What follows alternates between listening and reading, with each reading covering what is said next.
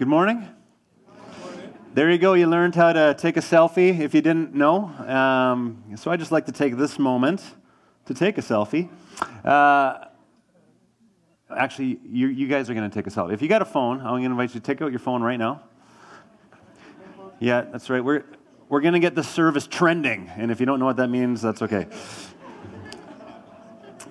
You take out your phone if you have a phone, if, and it's okay if you don't, but grab some people around you and, uh, and then go ahead and take your selfie. I'm going to go with the duck face personally. There we go. That's good. That's good. So now you can post it you know, hashtag Sunwest Church, Fish Creek campus, my pastor's awesome, any of those things. Um, so this morning we are, the sermon is called Selfie, and I'll unpack in a second what that means. We're starting a new series called Following Jesus Online. It's been a series that I've been thinking about doing for quite some time. Uh, because we live in this changing world and it's changing rapidly. And our life is, is encompassed with online activity to varying degrees. Um, and even if you don't feel like you're online that much, all of our lives are incredibly impacted by technology in general. And my hope is not to even discover, you know, what does it mean to live with a person of integrity and to follow Jesus online. You know, Jesus had a Facebook account, how would he manage it? What type of pictures would he post on Instagram? And, you know, like those are, those are good questions and we'll ask those questions, but I'm equally or even more concerned with what, what does our interaction with technology reveal about ourselves? What does it reveal about what we think about God? What does it reveal about how we understand community, even church? And so, you know, we're going to kind of bring these worlds together and reflect on, yeah, on technology and, uh, and this morning specifically on ourselves, how we understand ourselves, which is why we're calling it selfie. As I mentioned, technology is changing. You know, when I was uh, when I was younger, I can still remember. You know, the young people in the front, you're, you're going to think I'm, I'm really old, but I can remember a day when internet didn't exist. Actually, uh, put up your hands if you you know you were you were live before the interweb, right? I can remember when uh, you know in high school, early high school, when the internet actually became usable at the school, and it was it, it blew my mind. Before that point, computers were just like glorified typewriters. You know, that's all you did on them was you typed things, um, and then all of a sudden you could do so much more with them. You know, technology is changing. I remember dial-up phones. You know, the you know, it'd be like four, oh, you know, and it, and you'd have to wait 30 seconds to get the phone number, and, and and Lord help you if you got a digit wrong. That was the most frustrating thing. You know, I, I, can remember getting, like, trying the phone number like three or four times, and, you know, that's five minutes of your day right there just to get a phone number right. You know, dial phones to cell phones. You know, I remember when we used to listen to music on record players, and then, and then it went to cassette players. And I remember when cassettes came, and I had, you know, the Walkman and the cassettes, and I, and I, I loved I, I, but that was before me. So I, I you know, the eight track. I understand, Kevin and Deborah, that your time was prior to mine.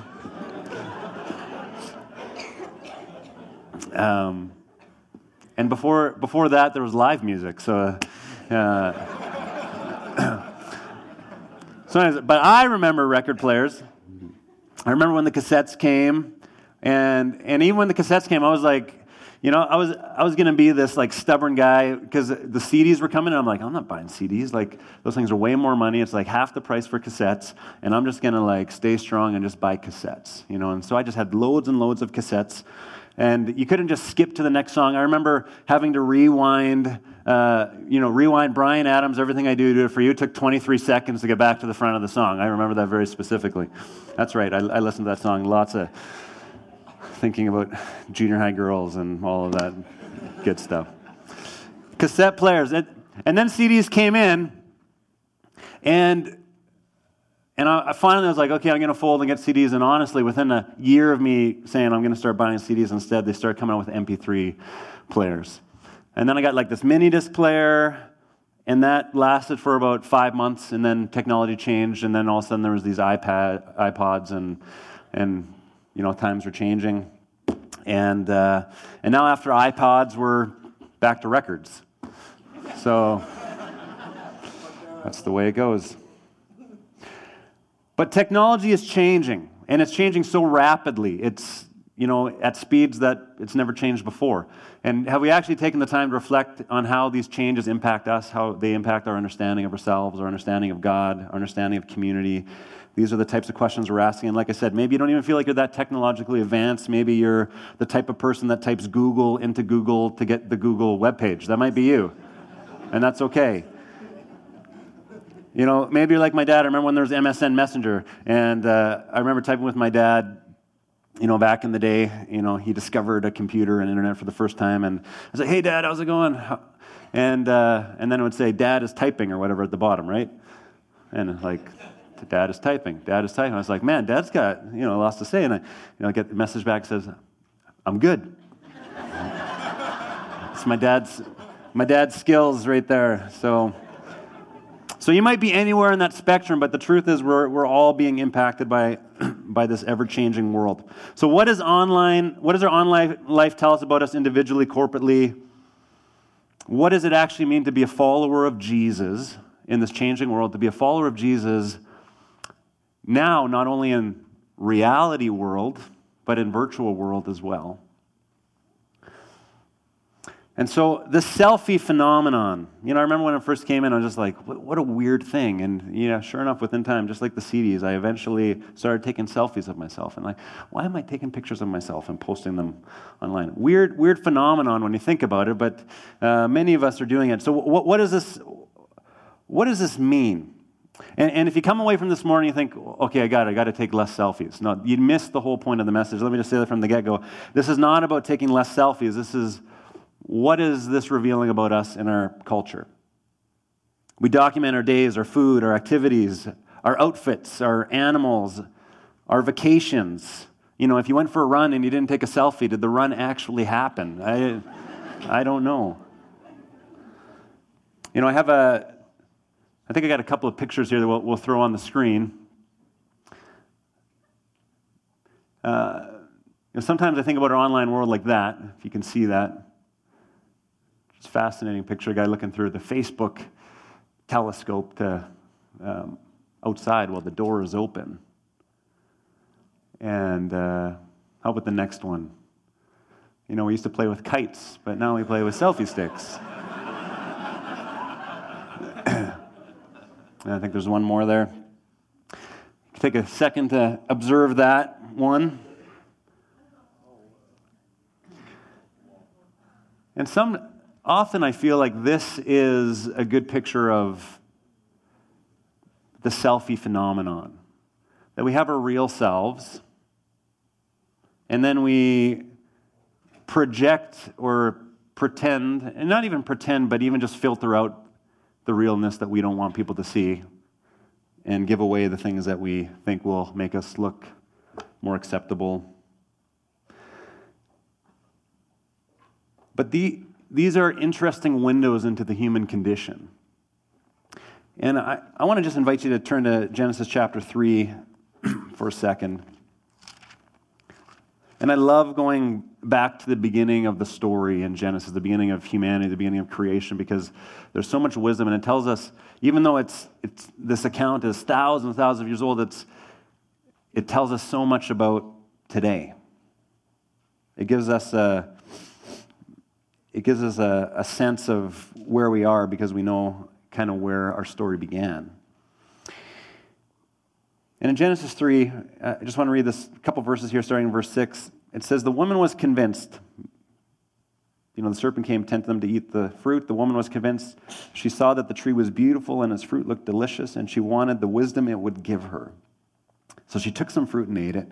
Then she gave some to her husband who was with her, and he ate it too. At that moment, their eyes were opened and they suddenly felt shame. Can everybody say shame? shame. Their eyes were open, they suddenly felt shame at their nakedness. So they sewed fig leaves together to cover themselves. They felt shame at their nakedness, so they sewed fig leaves together to cover themselves. Let me break this down for you. This was the first selfie ever taken.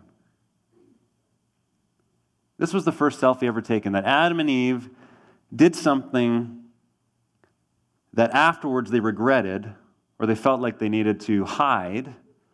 And so they decided to cover themselves to project something other than what they fully were. It was a move of projection. Adam and Eve are not disclosing them for their full selves, but they're choosing what they will reveal and what they will hide, and God sees right through it. If you know the story, God sees right through it. He sees right through our coverings even today, our projections today, our selfies today. Whatever we think that we can fool the world with, we can't fool God with. You know, in fact, uh, we, we, won't dive into it just in interest of time, but if you look in this, there's a story in 1 Samuel, verse, uh, chapter 16, where the prophet, uh, where, where, Samuel is coming to anoint the next king after Saul. And he's told, well, one of Jesse's sons is going to be the next king. And so he kind of goes through all seven of Jesse's sons, seven out of the eight. You know, and they, they're all different. They come in, and, you know, some are handsome, and, you know, I'm sure some are musical and some, you know, it doesn't say that, but, you know, you can imagine that they all appeared to be different. And, you know, Samuel looks at some of them and says, surely this, might, this must be the one that the God has in mind. This must be him. And God says this fascinating thing to Samuel. He says that, God, that people like you look at the appearance, the projections of others and you define them based on what you see, on what they project. But God actually sees through the projection, He looks at the heart. What a word for today that God sees through what we project, what we choose to post and don't, and He sees all of us and He sees right to our hearts. That can be a very scary, uncomfortable feeling when you actually think about it. Um, but maybe it's a very freeing, liberating thing if we follow that thought process through, which we will in a second. Have you ever heard the phrase finding, I'm going to find myself? And I got to figure out who I am. Anybody hear, hear a conversation like that? Put up your hand. If you've ever heard anybody say that, I'm going to find myself. I got to figure out who I am. I just got to, you know, I got to, I got to leave town. I got to move away. I got to go do something, and I got to find my identity. You know, this you know, maybe the anthem of that idea was, you know, Madonna's Express Yourself. Um, sorry, you probably don't know who Madonna is, but for those of you who do, she kind of kicked that off. Express yourself, find yourself. And, and the idea of that is that we need to, there's nothing outside of us that can tell us who we are. And so we actually got to, we got to figure it out. We got to find our own identity. And I don't want to go too far down this rabbit trail because we could spend a lot of time on it, but I do think it's valuable to think where, about where that thought process came from. You see, it was believed for the majority of history, in terms of philosophical thought, theological thought, that that uh, you know man made up of body and soul, and that soul, that what was best for our soul, um, our body desired the opposite. So our, our body desired things that actually wasn't healthy for us. So you couldn't trust desire, you couldn't trust your feelings. There was something outside of ourselves that should govern how we acted, how we lived. And there was this idea of virtue in philosophy that was developed. So the idea of virtue is that there's these things, there's you know Christian virtues like love, hope, and faith, and other virtues that philosophers talked about, you know, courage and justice and these things. We, we, we, we talked about virtue, and the idea was that our, we need to pursue virtues because our human nature was actually, our, our natural desire was opposed to these virtues. And so the virtues collectively helped us have a sense of who we are, a sense of what was good, a sense of function. But there was actually a switch in thinking because if you can follow my thought process, um, the body and the soul, the soul was this ambiguous, mysterious thing that people couldn't comprehend and understand. What is the soul? And so instead of focusing on the thing that we can't understand, the, the, the, thought process started to focus on the things that we can, the physical world, the, nat- the nature of ourselves, the nature, you know, what, what we could see and what we could prove. And, and so soul was replaced with self. So instead of thinking, you know, about my soul, we, people started to think about myself. Not about the thing I can't prove, but the thing that's here in the concrete material world. And let's focus on each individual and each self, because that's something tangible that we can work with. And so, as the soul was replaced by self, values replaced virtue. Because now we don't find a sense of identity out there, you know, whether that's religious or in our society. There, you know, the, our sense of identity and worth actually comes from within. And the more that we go within, the better it's going to be for us and the better it's going to be for our world. And so we developed this idea of values. So instead of virtue, let's discover values. You know, what are your values? What's that country's values? What's your personal values? And live out your values because those values were who you were.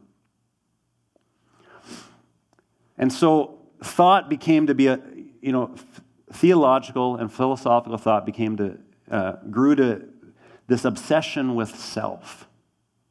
That fulfillment of who, uh, finding our identity and our own fulfillment came from discovering ourselves. But I would ask, does that actually work?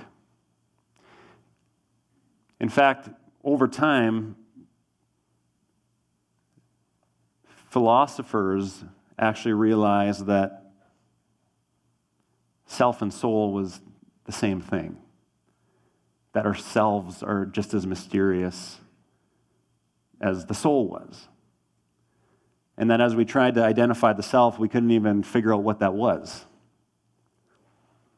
And so we're back at this place of needing something outside of ourselves to help identify us, something outside of ourselves to shape us you know, we look around the world and, and people are starting to say, man, it would be good if we had some virtues, something outside of individuals and countries and religious groups that people collectively adhere to that would give a sense of purpose and functionality and peace. So now people are talking about virtues again because they realize that this inward journey doesn't actually solve anything.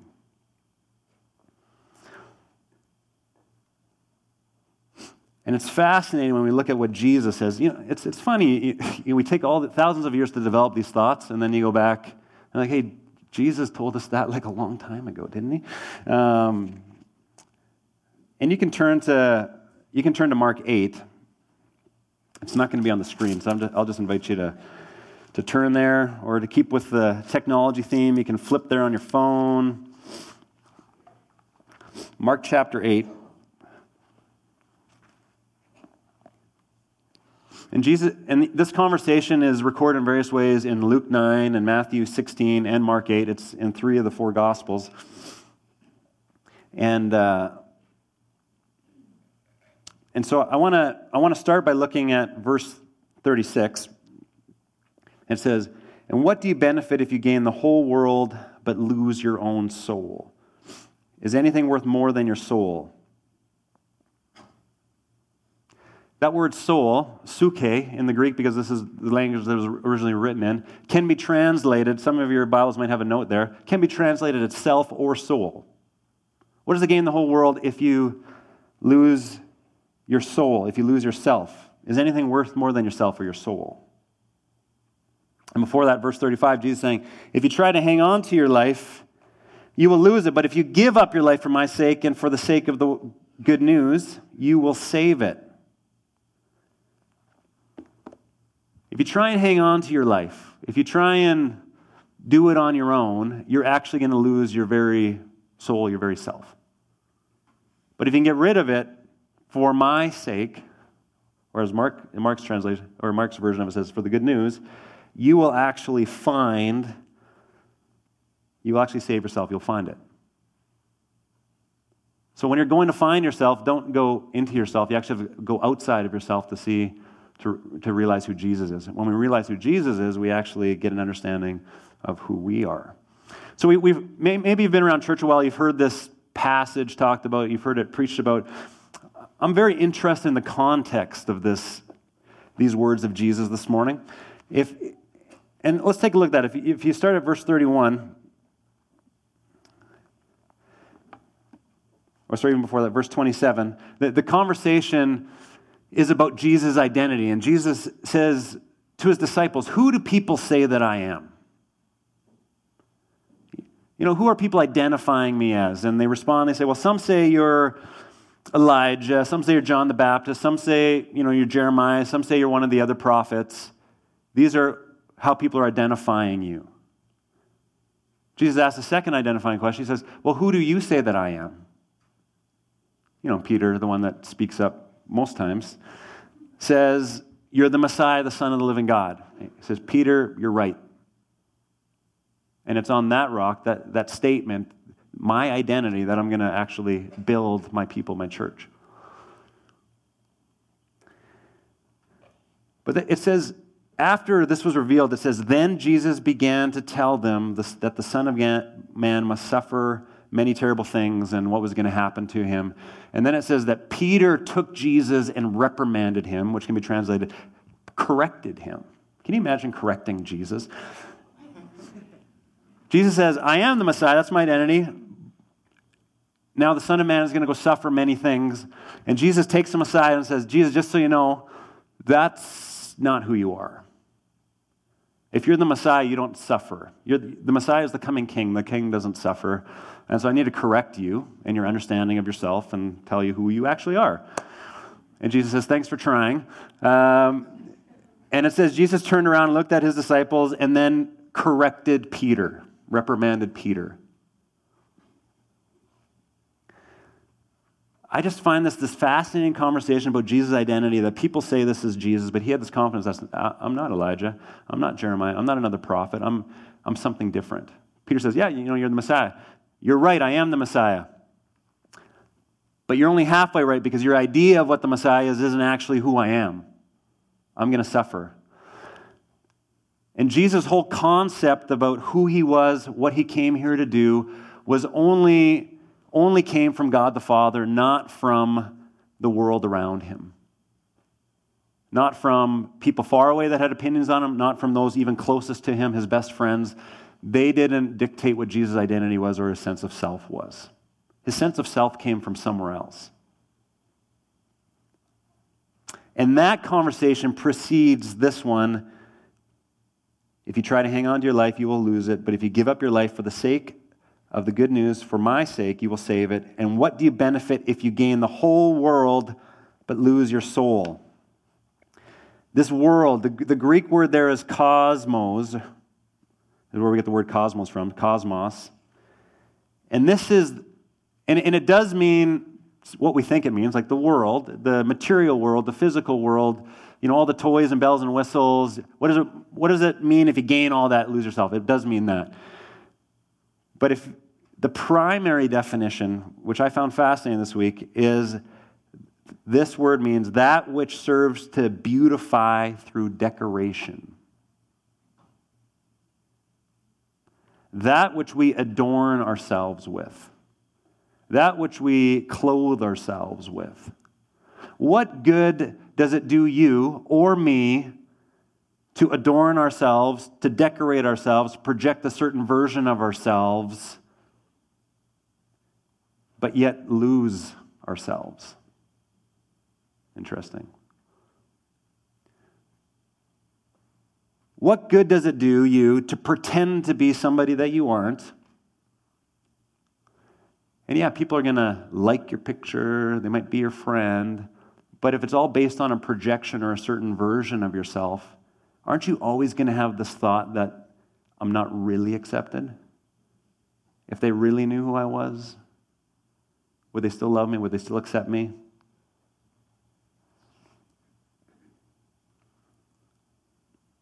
And then Jesus tells Peter, You are seeing things merely from a human point of view, not from God's point of view. We have this tendency to view ourselves and view others just like Samuel did in the story of David, from a human point of view, not from God's point of view, where God actually looks at the heart.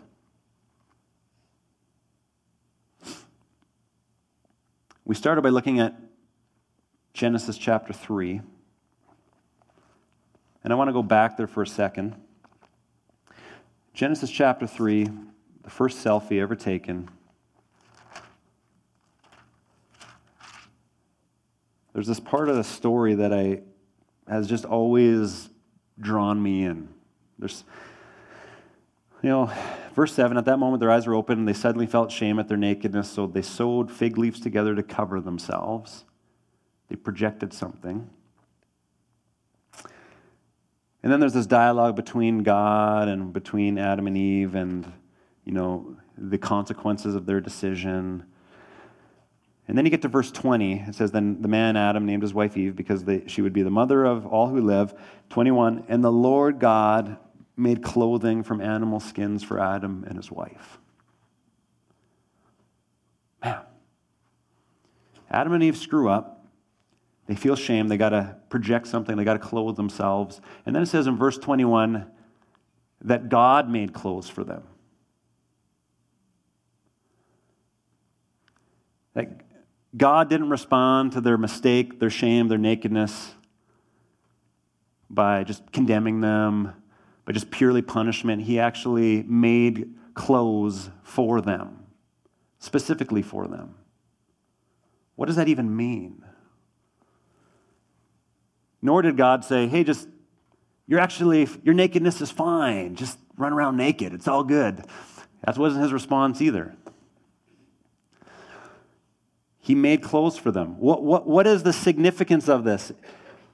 And it's interesting. If you go to Romans 13, verse 14, it says, Clothe yourself with the presence of the Lord Jesus Christ. Clothe yourself with the presence of the Lord Jesus Christ. Galatians 3 26 27 says this For you are all children of God through faith in Christ Jesus, and all who have been un- united with Christ in baptism have put on Christ like putting on new clothes. In the very beginning of the story, in the very first selfie, in the very need for humanity to project something, to filter something about themselves, we have God, the Creator, coming down and making clothes for his people. And I don't think it's just coincidence or some insignificant detail in the creation story. I think it is a string of thought that ties us all the way through the biblical story and all the way to today that God is actually the one that clothes us. That God is the one that looks at you and I in our nakedness, in our shame, in our sin, in our struggle, and He doesn't run away from us. What if I took a projector this morning and I plugged it right into your heart, right into your head? Um, you know, figuratively, like you, you would die if I did that. But say you didn't die, and I could actually, I could project what you think, what you feel, what's going on in your heart. I, could, I, I would throw up on the screen everything you said this week, everything you did. I would show everything you did, all the activity that was online that you did. If I did that right now, how many of you guys would leave? You would leave the room. Anybody leave the room? I would. That, that sense of shame, that sense of nakedness. You know, probably, you'd probably lose some friends, a lot of friends. Might lose your job if your boss saw it. But here's the thing here's the gospel story. You know, when, when Jesus says, if you lose yourself for my sake, you'll find it.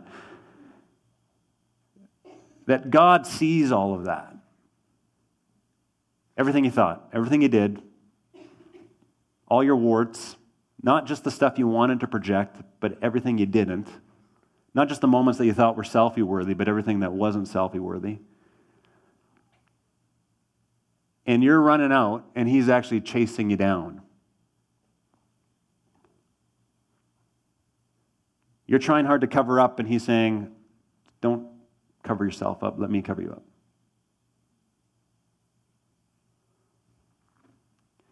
Don't form your own identity. Let me form your identity.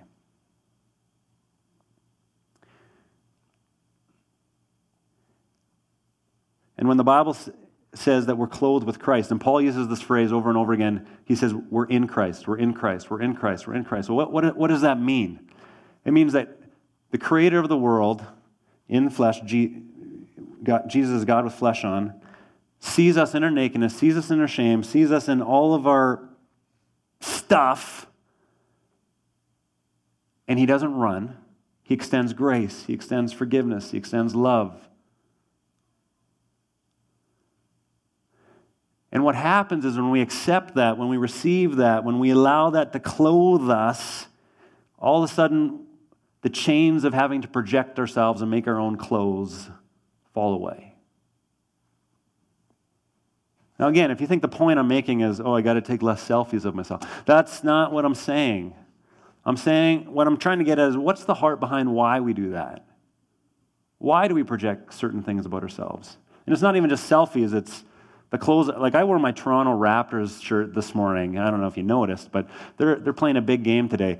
I'm projecting to you, I'm a Raptors, I'm a Toronto Raptors fan, okay? Um, if they win today. If they don't, then I'm done. I can't. 20 years is a long time to never win a seven game playoff series. But what we can project things about ourselves by what we wear, by how we act. But what, what is, where is that all coming from? Is it coming from a need to impress, a need to be accepted?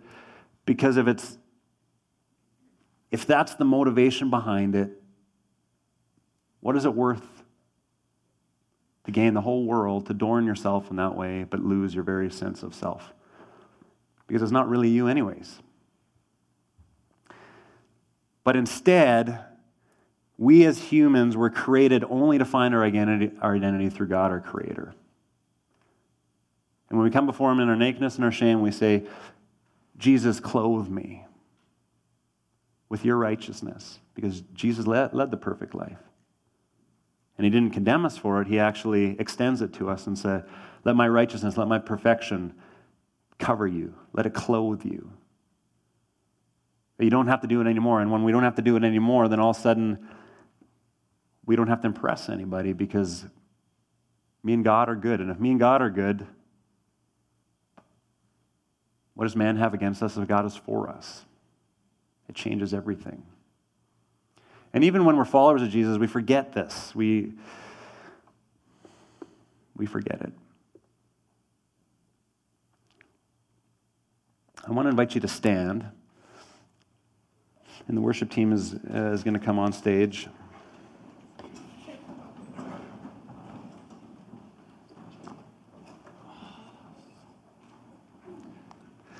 Someone in first service gave me this quote. He said, um, I'm not going to I'm not going to try and say who the quote's from in case I misquote it, but the idea was uh, he's no fool to give up what he cannot keep to gain what he cannot lose. He's no fool to give up what he cannot keep to gain what he cannot lose.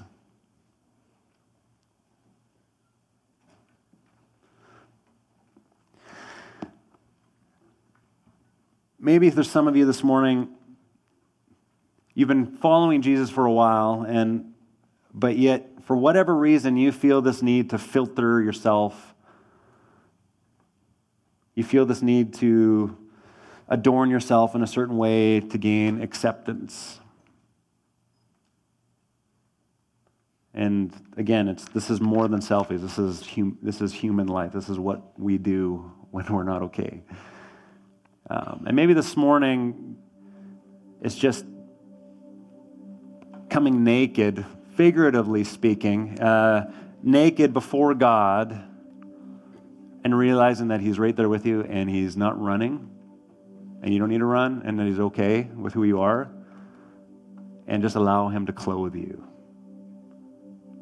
In some ways, we take off the clothes that we, that we, like Adam and Eve, put on, and we take it off, become naked before Him, and say, God, clothe me. Let my identity actually be formed by you. Put Jesus around me. Put your love, your grace, your forgiveness around me. I, I, I receive it. I'm not, I don't want to run from you, hide from you. This is me. This is me. Clothe me. And maybe you've never done that before.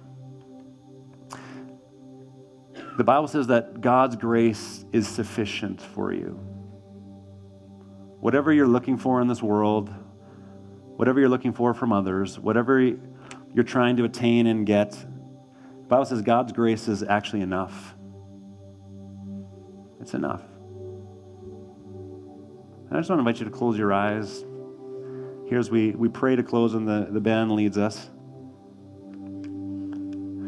And even if you've been following Jesus for a while or you haven't, um, sometimes it's helpful just to, to, to take a moment to say, Jesus, this is, this is me naked before you. And I thank you that you're not running from me, and I receive your love and your grace, and I'm going to let that clothe me. I'm going to let that be my identity, my sense of self worth. If, you, if you're in that place this morning, I just want to invite you to raise a hand and say, you know, that's me. I want my identity to come from Jesus and Jesus alone not from what I project. Just put up a hand. As we're, our eyes are closed, I want to pray for you in a minute here. Thank you. Just between you and God. But God, I want to I want you to clothe me. Father, we we thank you that when we screw up, you know, even when we're trying to hide, when we're trying to filter ourselves, project certain things about ourselves, you're not fooled. Lord, you see right through it. You see right through our selfies, our, our projections. And initially that feels scary, but then we realize that you haven't ran away. In fact, you intentionally came down and you made clothes for us. And really, what that means is that you sent Jesus to earth for us. He took our sin upon himself, He took all of the stuff that sends us into hiding, and He nailed it to Himself on the cross. So it doesn't need to govern the way we live anymore. So we accept that forgiveness, Father. We, we say thank you for saving us from ourselves. Thank you for giving us an identity as your sons and your daughters. Thank you that your grace, your forgiveness, your love is sufficient and it's enough. And forgive us for all the times we act like it's not enough.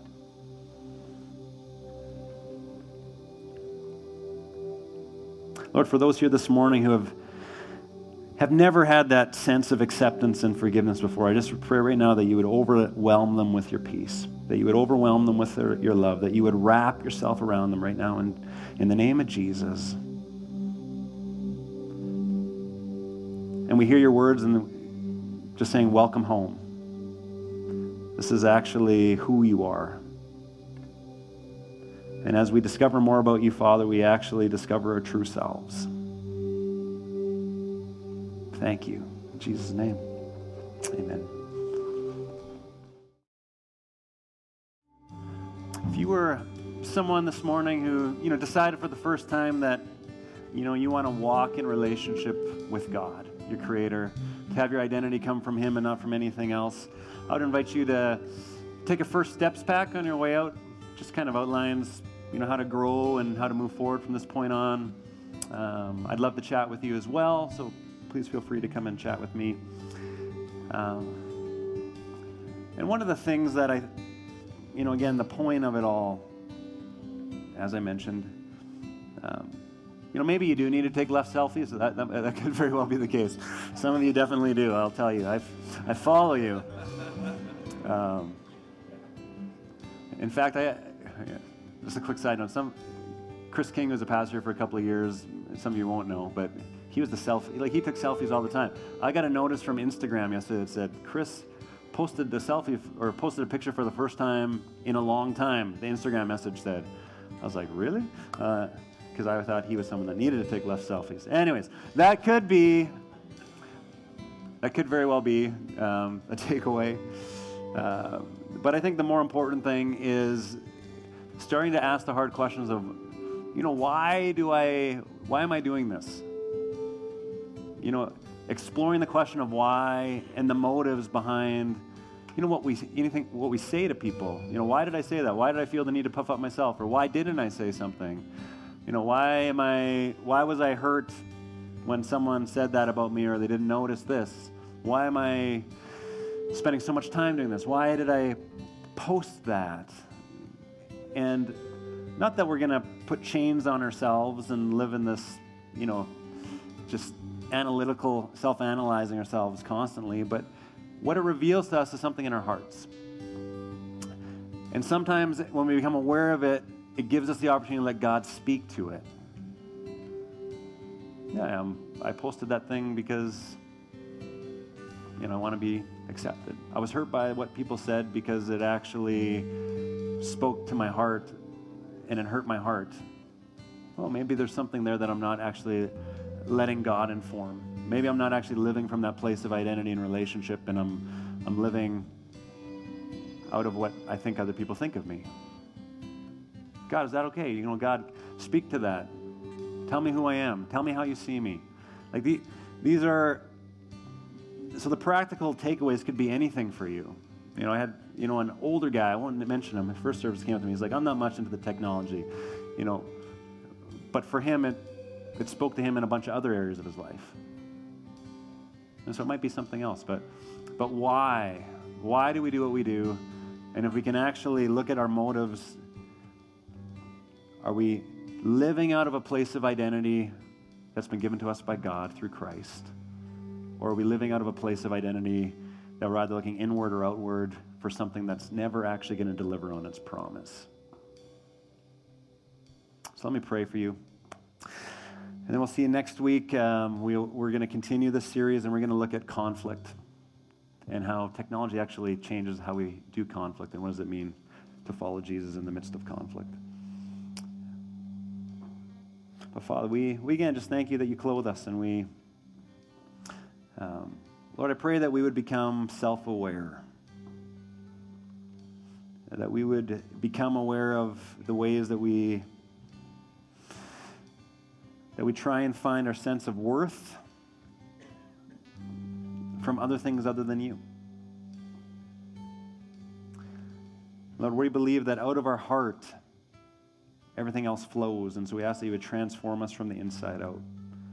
That what we do, what we say, how we act, how we live wouldn't be just because, oh, we think it's a good idea because we're uh, following Jesus, but it would actually be, become part of it would overflow out of a transformed life, out of a transformed heart. And so we just invite you to come, to speak your identity, speak our identity into us. You're a God, you're a Father. And we thank you. Praise in Jesus' name. Amen. Thank you guys for coming. Again, there, uh, as always, there's prayer every Sunday available to my right. Uh, we have a number of people on our prayer teams. They'd love to pray with you. And uh, yeah, utilize that if you want and we'll see you next week.